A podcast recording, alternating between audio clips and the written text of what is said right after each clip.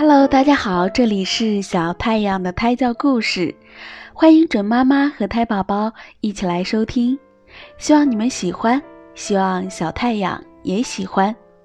今天给大家讲的故事是活命水。从前有一位国王得了重病，只有喝一种叫做活命水的东西，才能恢复健康。于是，大王子便向国王恳求，允许他去寻找活命水。其实，他一直在心里琢磨着：如果我先找到，我就会得到父王的宠爱，成为王位的继承人。大王子走了一段路，听见有人招呼他：“喂，小伙子，急急忙忙到哪儿去呀？”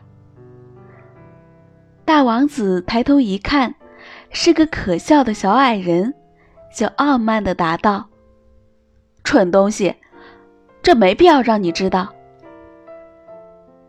小矮人被激怒了，便念了一个恶毒的咒语，让大王子陷入峡谷中，动弹不得。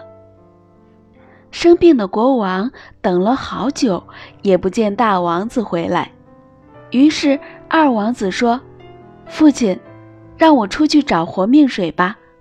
他寻思着，如果我哥哥死了，那么王位就落到我手里了。二王子和他哥哥走的是同一条道路，路上他也碰到了小矮人，并且被问了同样的问题。二王子傲慢无礼地回答了他。结果也受到了诅咒，二王子久无音讯，最小的小王子主动要求出去找活命水，国王不得不让他出去了。他在路上也遇到了小矮人，但他恭敬地回答说：“我去找活命水，因为我的父亲病得快不行了。你知道哪能找到这种水吗？”不知道，小王子老老实实的回答：“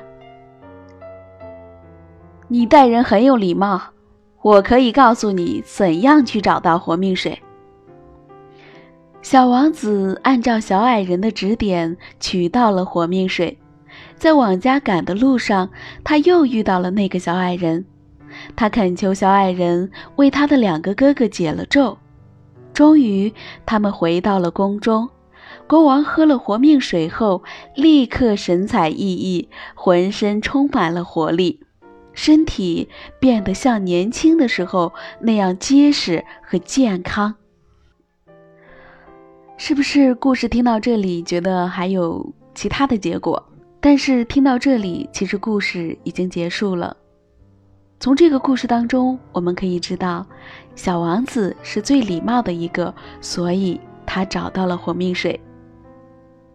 我希望在听的胎宝宝或者其他的小朋友，一定要做一个有礼貌的人，这样才能受到别人的尊重，也许就会有意想不到的收获呢。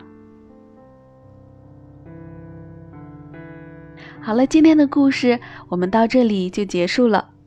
初为准妈妈记录我家宝宝小太阳的胎教故事，欢迎准妈妈和胎宝宝一起来收听。也欢迎已经长大想要回忆儿时故事的你前来收听。每天晚上九点，我在这里等你。晚安，我的朋友们。晚安，我的小太阳。